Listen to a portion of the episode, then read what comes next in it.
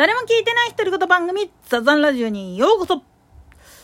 と、まあ、昨日の停電騒動で、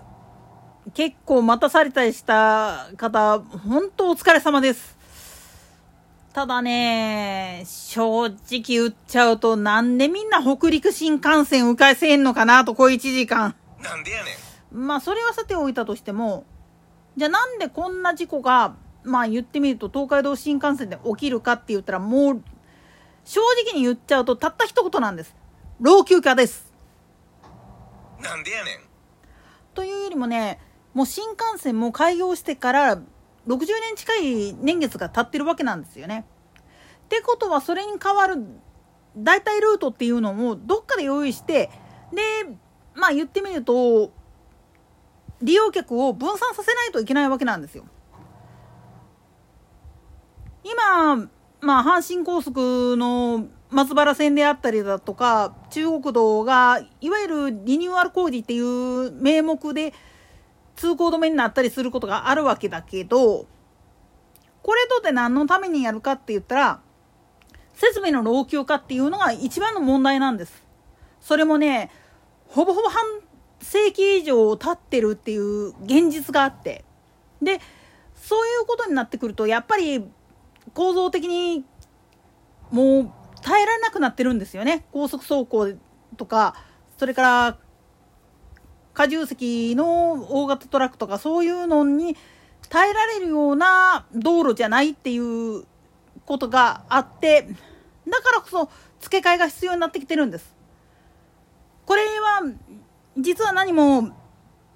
まあ言ってみると高速道路や新幹線だけじゃなくて日本のインフラ全てに植えてることなんです。ぼちぼち本当であれば更新作業及び新設しないといけない時期に来てるにもかかわらず財源をどうすんねんとかっていうもう手元のお金だけで物事を考えてしまってる人が多すぎて話にならない状態なんですよね。なんでやねんもっと言えば公共事業と呼ばれるものっていうのは実は自分たちの財産であってそのためにまあ言ってみると税金を納めてるんだっていう認識が全くないんですよね。だからこういうふうにちょっとした事故とかが起きた時になんでやねんって言ってまあ言ってみたら駅員に詰め寄ってみたりだとか役人に対して立てついたりとかそういうことしてしまうわけなんですよね。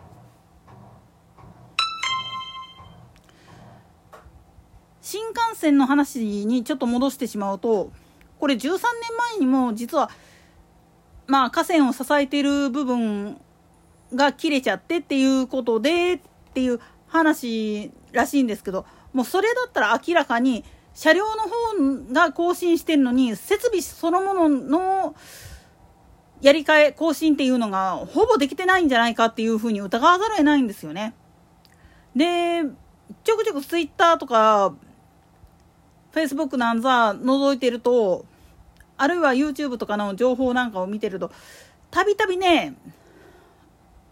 そんな在来線の方で夜行列車とかを臨時で走らしゃいいじゃんっていう風な意見言ってるけどなんでねあの東海道線の方を走る夜行列車っていうのがサンライズ以外は全廃してしまったかもっと言ったら現行の新幹線が走ってるルートのところがいわゆる夜行列車在来特急っていうのがほぼほぼ全滅状態になってしまったかって言ったら一言で言ってしまうと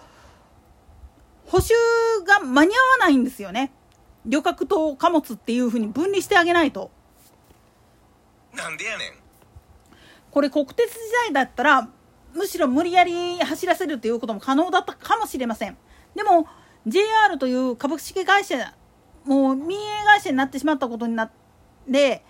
まあ言ってみると自分たちでやんなきゃいけないっていう風に変わってしまったわけなんですよね。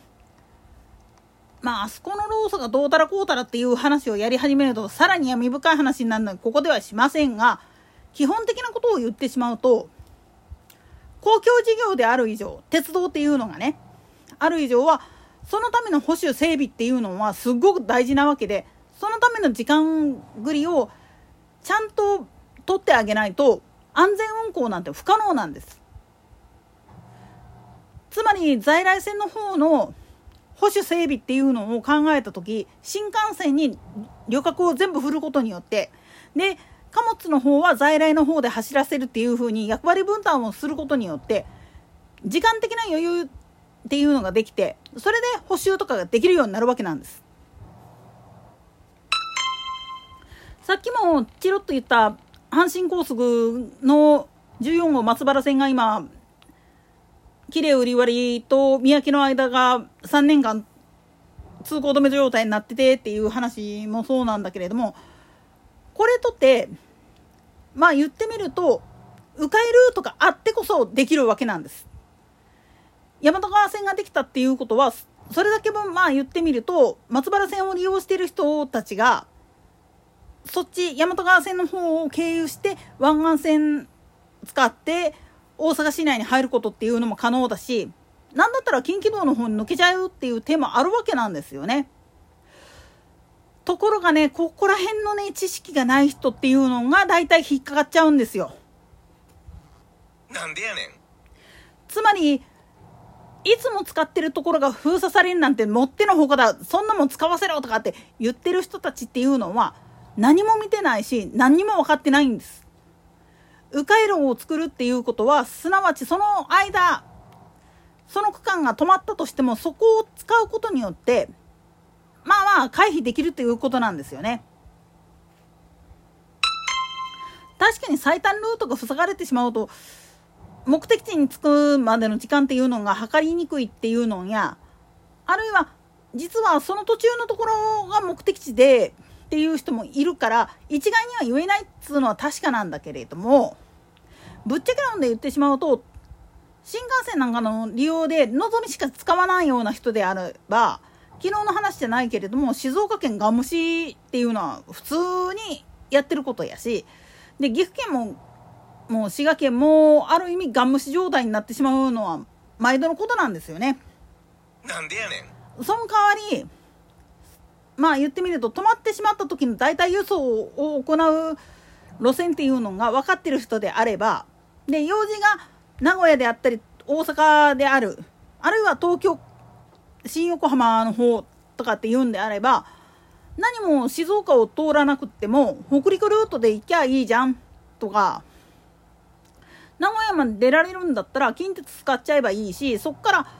まあ言ってみれば特急シナノに乗りゃいいしとかいろいろ考えられることってできるわけなんですよ。つまり